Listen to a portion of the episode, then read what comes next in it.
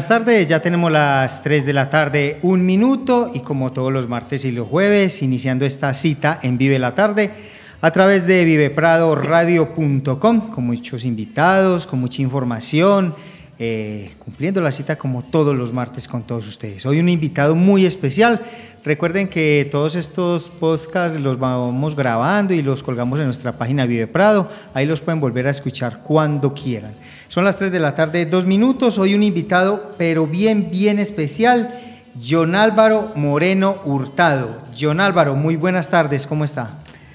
Buenas tardes a vos Gracias a los componentes de la emisora por la invitación y un saludo muy especial a todas las personas que nos escuchan a través de este medio. Bueno, Álvaro, cuéntenos, eh, ¿cuánto hace que vive usted aquí en el corregimiento de San Antonio de Prado? Bueno, hombre, te cuento que nosotros somos como de las familias tradicionales de acá de San Antonio de Prado. De hecho, mi abuelo era el famoso monocucho, eh, de pronto algunas personas recordarán también al padre Jaime, que le decían el padre Cucho, a mi mamá y a la tía, que le decían las cuchas, que se sentaban todos los días afuera de mi almacén, los cuchos tienda deportiva, entonces, pues obvio, toda la vida de acá de San Antonio de Prado. Nacido, criado aquí en el corregimiento. ¿Sus papás también son de acá del corregimiento o ellos se vinieron de, alguna otra parte? No, eh, mi mamá, hija de Monocucho, y mi papá sí es de los lados de Copacabana, Machado, Copacabana, de esos lados. Ah, bueno. Listo Álvaro, cuéntenos su infancia. Usted creció aquí en Prado, estudió aquí en los eh, colegios de San Antonio de Prado. Cuéntenos un poquitico de eso ahí como para conocer más de, su pasado, un poquito. Bueno, sí, toda la infancia igual se desarrolló acá en Prado. Eh, la primaria la cursé en la escuela Carlos Betancourt el bachillerato en el Liceo Manuel J. Y en esa época, pues, de, muchacho, pertenecía a todo lo que había acá en Prado, eh, a los acólitos, a la cruzada eucarística, a la banda marcial, a los scouts, al grupo escénico del colegio. O sea, eh, en lo que había que participar, ahí estaba yo. Siempre de primerito.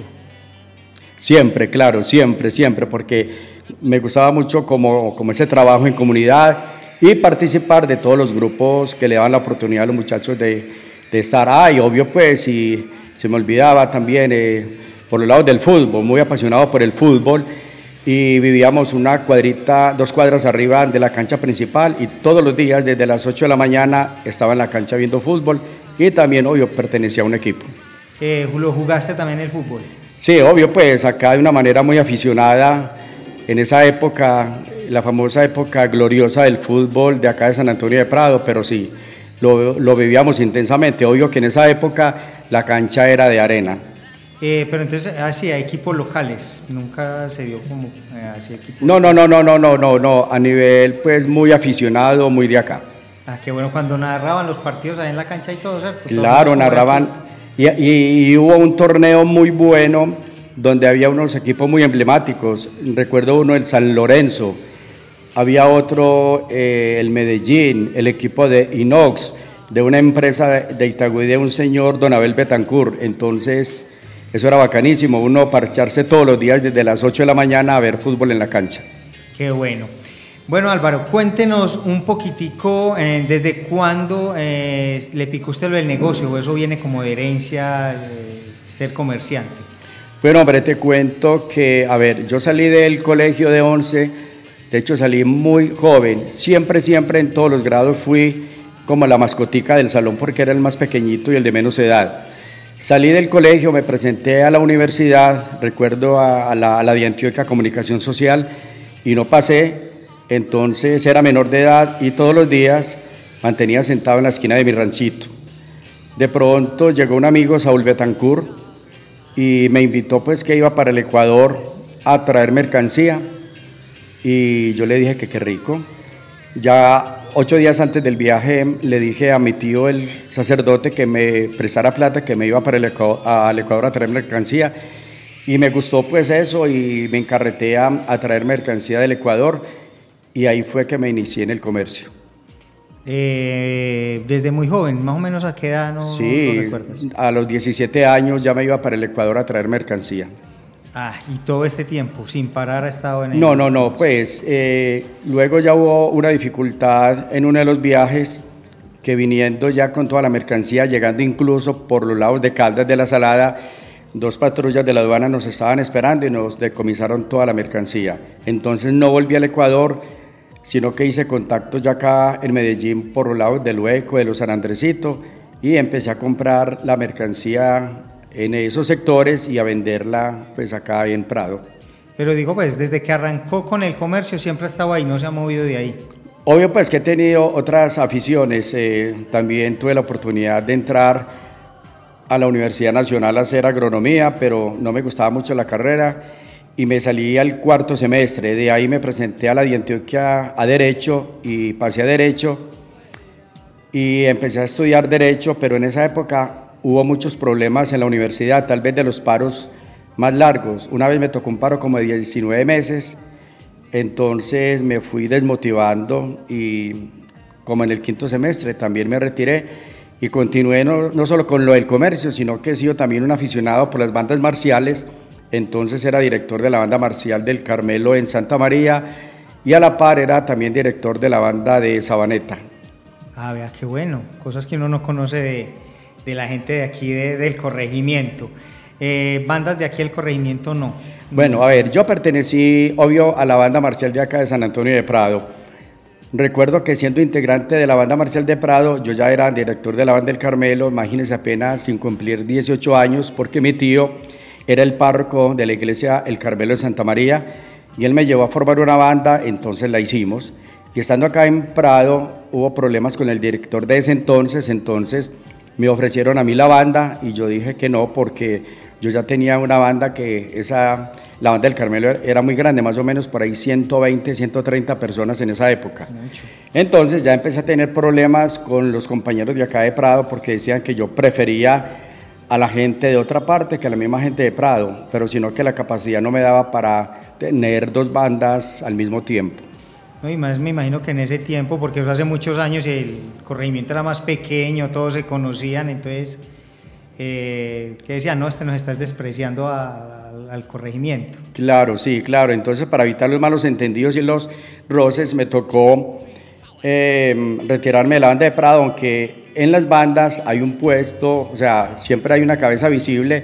En una banda marcial es el ruflador, y yo era el ruflador de la banda de Prado, que es como el, el, puesto más importante que ejerce un integrante dentro de una banda marcial. Estando entonces en el Carmelo, una vez me contactaron de Sabaneta y me tocó también hacer la banda de Sabaneta, empezar de cero hasta que la formamos. Nos tocó en aquella época el entierro del famoso padre Ramón Arcila, que apenas la banda estaba en sus comienzos. Ya estuve en la banda de Sabaneta unos años, y en esa época estaba en la universidad, entonces como que estaba descuidando el estudio. Por ese motivo me retiré de Sabaneta y continué pues mis estudios, pero sí seguí con el Carmelo.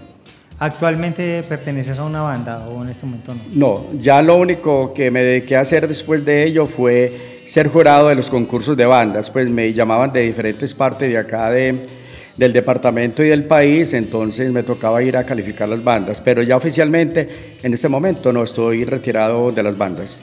Listo. Eh, Álvaro, cuéntenos, eh, ¿cuánto hace que está usted como dedicado a, hacer como la, eh, la parte del, del, comercio en las fiestas de, de, San Antonio? Que usted hace como parte pues como la, la, la fiesta del comercio. Bueno, te cuento que las únicas fiestas tradicionales que hay acá en Prado son las fiestas de San Antonio. Como todo mundo sabe, todos los pueblos a lo largo de la historia tienen su fiesta tradicional y en Prado solamente tenemos las fiestas de San Antonio. En una ocasión, creo que el párroco era el padre René Botero, nos llamó y nos dijo que porque el comercio no tenía su día en el marco de las fiestas patronales porque se dividía pues por sectores, un día un sector, otro día otro sector y así sucesivamente. Conformamos un grupo de amigos, creo que fue como en el año 95, y bueno, nos, nos dimos a la tarea de hacerla, de reunirnos y, y, hacer nuestra fiesta en el marco pues de las de San Antonio y fue pues una fiesta muy bonita y ahí arrancamos. Y ahorita precisamente en este 2023 otra vez un grupo de amigos nos animamos a volver a revivir la fiesta, porque la última vez que la hicimos fue hace cuatro años, en el 2019. Entonces estamos en esa tarea de hacer la fiesta del comercio y aprovecho también por este medio y todos los comerciantes que nos estén escuchando para invitarlos a la fiesta. No es la fiesta de, esta fiesta no la hace una persona, no se llama almacén tal o estadero tal, no, es la fiesta de todo el comercio de San Antonio de Prado. Es una fiesta que nosotros los comerciantes le vamos a hacer a nuestros clientes y a toda la comunidad. Entonces, invitados pues a que participen de la fiesta. A muchos establecimientos comerciales se les envió una carta contándoles de la fiesta y a la vez pidiéndoles un aporte económico, porque la única forma de hacer una fiesta es con dinero. Y para hacer la fiesta del comercio, el dinero sale, obvio, del bolsillo de todas las personas que ejercemos la labor comercial acá en Prado. Álvaro, contémosle un poquitico a la gente de, Vive Prado eh, los requisitos que se requiere para hacer eh, una fiesta, digamos como para hacer el tablado, qué permisos, qué más o menos eh, qué es lo que hay que hacer, qué se requiere. Bueno, te cuento que pues muchos sectores van a ser, van a tener su día ahorita en la fiesta de San Antonio que empiezan el domingo 4 de junio con la fiesta de Potrerito. Organizar de pronto el desfile como tal no es tan dispendioso. Obvio que un desfile se requiere de, tener carrozas, arreglos, bandas marciales, chirimías, papayeras y demás. Lo difícil o lo más complicado dispendioso es cuando uno decide hacer un tablado en el parque, porque usualmente nadie lo hace. Primero porque es muy costoso y segundo porque es muy complicado. Nosotros pues aparte que vamos luego a todo mundo le vamos a dar la programación, vamos a tener alborada, vamos a tener un desfile muy bonito con carrozas, arreglos, con bandas, que creo que va a salir del barrio Los Mesa. Y no, terminado no, más o menos desde las 3, 4 de la tarde vamos a tener tablado, tablado acá en el parque al frente del atrio, donde pues van a participar diferentes expresiones artísticas, van a haber sorpresas muy chéveres, eh, yo sé que la gente le va a gustar y bueno, tenemos las gradas del atrio para que sirvan de butacas para que la gente disfrute de ese día, pero es complicado pues la parte artística porque primero, sacar los permisos es muy dispendioso. Ahí en este momento tenemos la colaboración del señor corregidor, quien nos está ayudando mucho ante las diferentes entes gubernamentales para poder eh, obtener esos permisos para hacer el tablado en el parque porque no es tan fácil. Después de ello tenemos que conseguir el sonido, un sonido por ahí entre 10.000 y 15.000 vatios. Tenemos que tener la carpa, tenemos que tener obvio el tablado y empezar a contratar artistas. Algunos de pronto de Prado eh, colaborarán porque son de acá y quieren, quieren hacerle regalo a la comunidad. Pero obvio que la gente que no es de Prado hay que pagarle, entonces estamos en esa labor. Pero de todo, de todo, lo más dispendioso es ir a cada negocio después de entregar la carta a ver qué aporte van a dar. Porque uno va y dice, no, que el dueño no está, que no la dejó, que venga después, pero nos metimos en esto y vamos para adelante. Y, igual para un evento de esos hay que tener que ambulancia, que bomberos, ¿cierto? Eh, sí, que, mucha cosa. Claro, que baños portátiles, Claro, pues que como dependiendo de la magnitud del evento, porque cuando un evento es demasiado grande, sí se requiere, como se dice, esta vía y la otra. De pronto nosotros tratamos en los permisos de justificarlo de, una manera que no sea tanta la gente.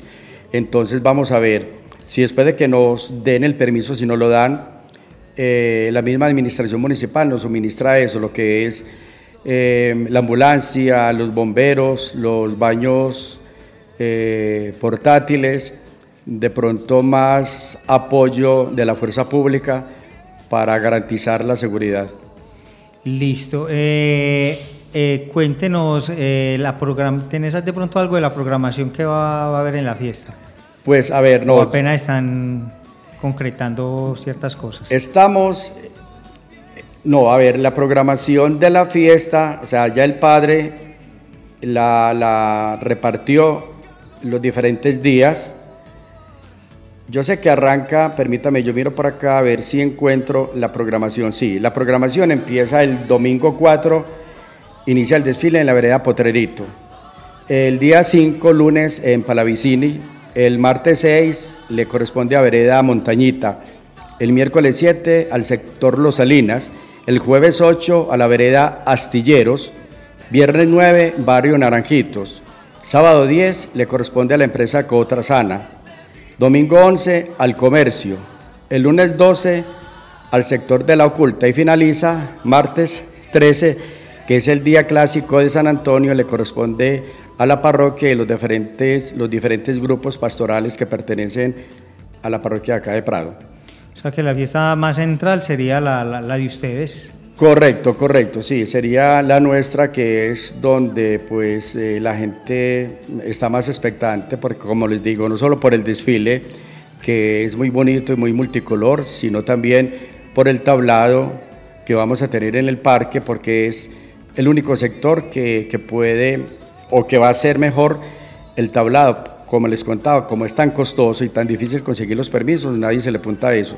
Pero nosotros estamos en esa, entonces ya saben, domingo 11 de junio vamos a tener alborada en la mañana, en la madrugada, luego vamos a tener Eucaristía en el barrio Los Mesa, de ahí se inicia el desfile, tiene un recorrido por diferentes calles de acá de Prado, pero finaliza en todo el parque entrando la carroza al templo y de ahí continuamos con el tablado hasta las 11 de la noche.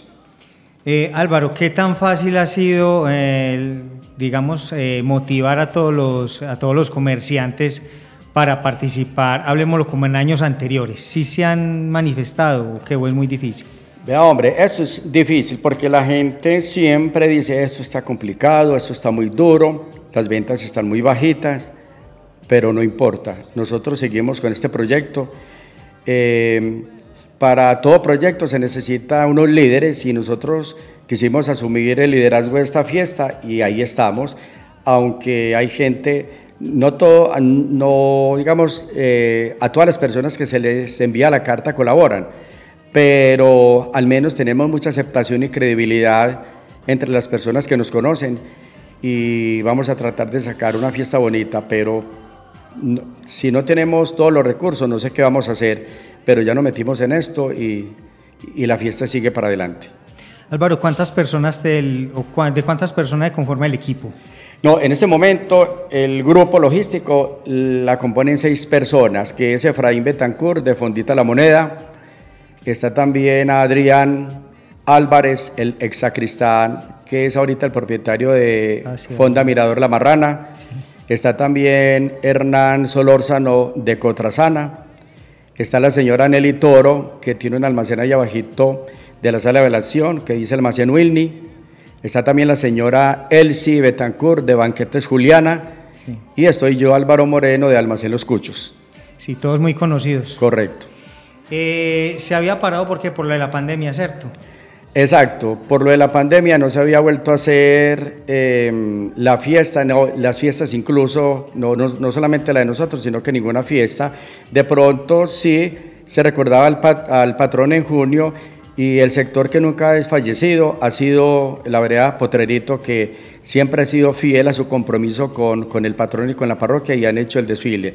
De resto hubo años en que no se vio absolutamente ningún otro desfile, solamente Potrerito. Este año pues ya no hay pandemia, ustedes saben que ya la Organización Mundial de la Salud decretó el cese de la pandemia, el fin de la pandemia, entonces volvimos otra vez a la normalidad de hace cuatro años. Pero sí se había, o sea, las últimas fiestas que se hicieron así continuas fueron en el 2019. Eh, usted me decía, Álvaro, que la, eh, empezaron... Eh, la fiesta de los comerciantes a partir del año 1995 más o menos. Exacto. obvio pues que antes eh, siempre han existido fiestas eh, patronales, pero el comercio como tal se vinculó a partir del año 95. Eh, ¿Ha sido más fácil en ese tiempo o ahora? O sea, vincular a los comerciantes. Pues hombre, a ver, cuando hicimos la primera fiesta nos fue muy bien porque tuvimos un patrocinio muy bueno que fue el patrocinio de Pilsen. Sí. Pilsen patrocinó el evento, Pilsen colocó la, la tarima, el sonido, colocó absolutamente todo, que si uno va a contratar eso por aparte, un sonido, una tarima buena con una carpa y esto, puede estar de los más económicos en el orden de los 10 millones de pesos. Entonces en el 95 eh, Pilsen nos patrocinó el evento. Los que recuerdan que el parque estaba lleno de, de toldos de Pilsen, diferentes toldos, y tuvimos la, la, presentación en ese año de la banda La Bocana, que era la orquesta que estaba de moda en ese entonces, entonces nos fue supremamente bien. El gentío en el parque fue impresionante.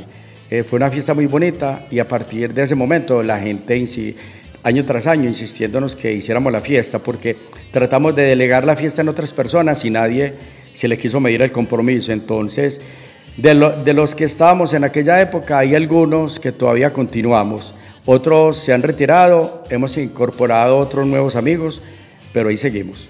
¿En ese tiempo esas orquestas las traía la misma cervecería o tocó contratarlas eh, por particular? No, no, no, no, la misma cervecería. Cervecería, una vez La Bocana, creo que una vez el Combo de las Estrellas, son orquestas supremamente costosas. Nosotros no nos podemos dar esos lujos. Para uno contratar una orquesta de esas necesitamos un presupuesto de más de 100 millones de pesos. Imagínense uno conseguir 100 millones de pesos acá en Prado pidiendo la donación de negocio en negocio, no, pero tampoco. Acá hay artistas muy buenos y vamos a tener artistas muy buenos que estoy seguro que a la gente le va a encantar. Ya saben entonces, pues, todos invitados a participar, eh, los comerciantes y tantos negocios que hay en Prado, o sea, todos ponen su granito de arena y, y se haría un, un evento muy grande. Sí, no, pero a ver, eh, a todo mundo no, no se, se, vinculó por medio de la carta porque es que es imposible. Más o menos los negocios que están muy cercanos al parque o digamos dos cuadras hacia arriba del parque, por ahí unas dos cuadras hacia abajo y hacia los laterales del parque. Pero imagínense que nosotros más o menos ahí inscribimos alrededor de 320 negocios. Si fuéramos a inscribir todos los negocios de Prado como tal, mucho, estoy seguro que serían más de 2.000, pero entonces solamente como a los muy urbanos. los más centrales. Exactamente. Ah, qué bueno, listo Álvaro, ¿no? Muchísimas gracias por acompañarnos, muchísimas gracias por esta invitación y recordarle a todos los comerciantes que se unan. Y si alguien más se quiere unir, ¿cierto? Puede contactarlo a cualquiera de ustedes y se, y se puede unir también o no. Claro, porque hay, hay gente que tiene ideas muy buenas hay negocios que les hemos dicho que si quieren sacar su pasacalle, un carro eh, arreglado alusivo a su negocio para hacerle publicidad, lo puede hacer. Obvio pues que nos tienen que decir a nosotros para vincularlos dentro del orden del desfile, pero es una fiesta de la que nos tenemos que apropiar todos, porque vuelvo y les digo, es la fiesta del el comercio de San Antonio de Prado en el marco de la fiesta de San Antonio. Eh, va a ser una fiesta religiosa, Obvio pues porque se hace San Antonio de Padua, es el patrono de San Antonio de Prado, y luego viene como una fiesta entre cultural y popular, que es el tablado en el parque. Entonces todos invitados pues a participar y también a que nos apropiemos de nuestro territorio, a que defendamos a Prado, a que lo hagamos progresar y, que no, no, hagamos quedar mal a, nuestro pueblo en ninguna parte, que cuando se diga a ustedes de San Antonio de Prado, que nos miren con respeto, que nos miren con, como gente de bien.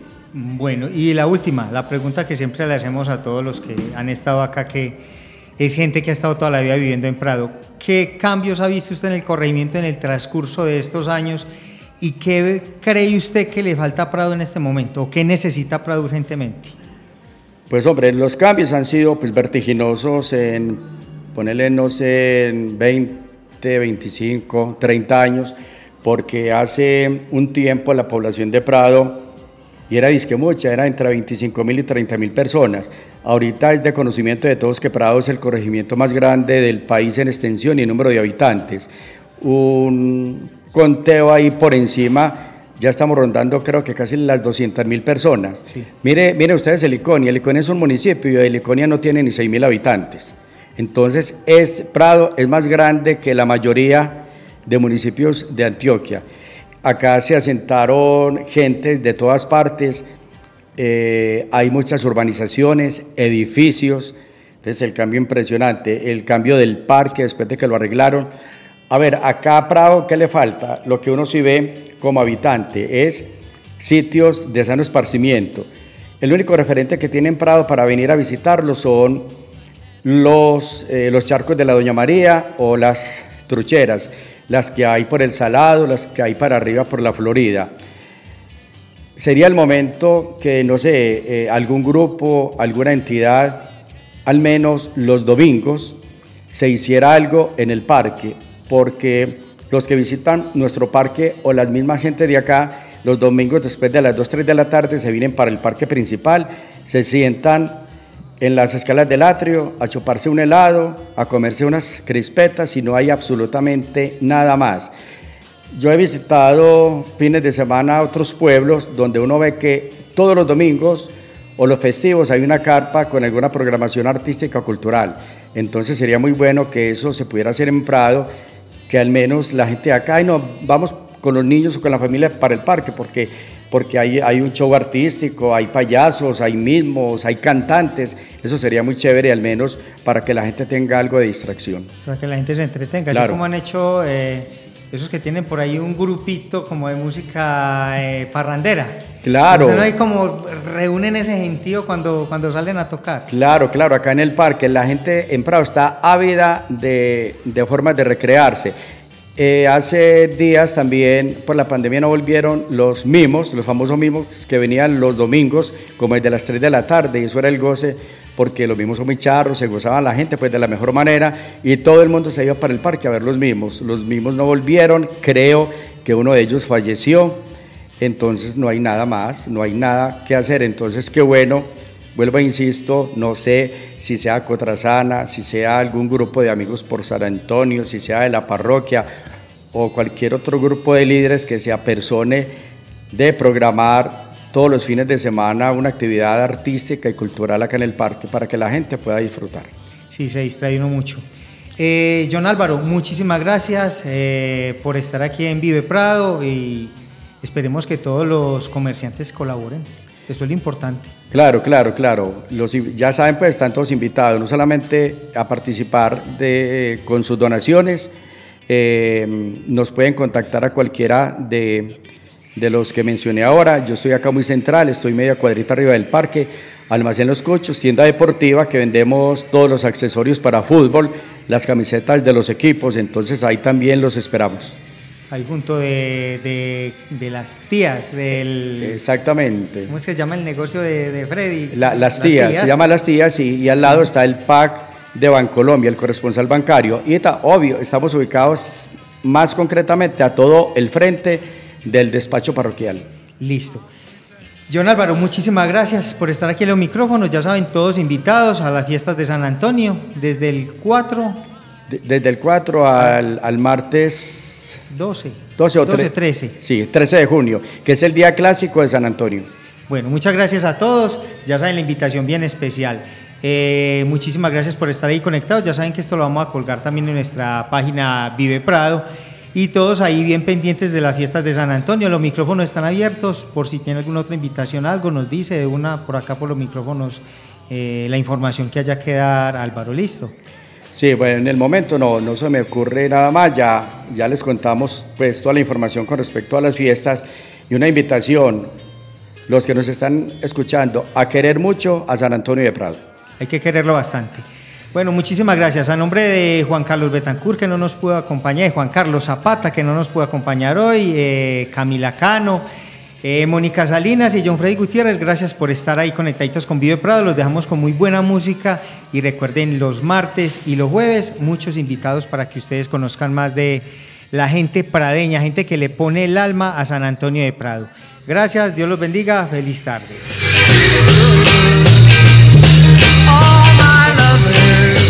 darling, I'll be true. Oh.